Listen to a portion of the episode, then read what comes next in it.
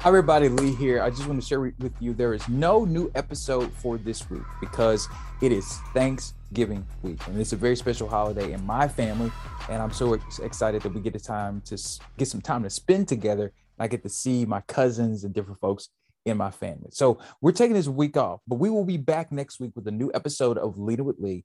I hope you enjoy your time with your family and friends, and I hope that you'll be inspired to continue to live a life that is impactful because you believe that you have a level of leadership that you want to improve your life and you care about your legacy.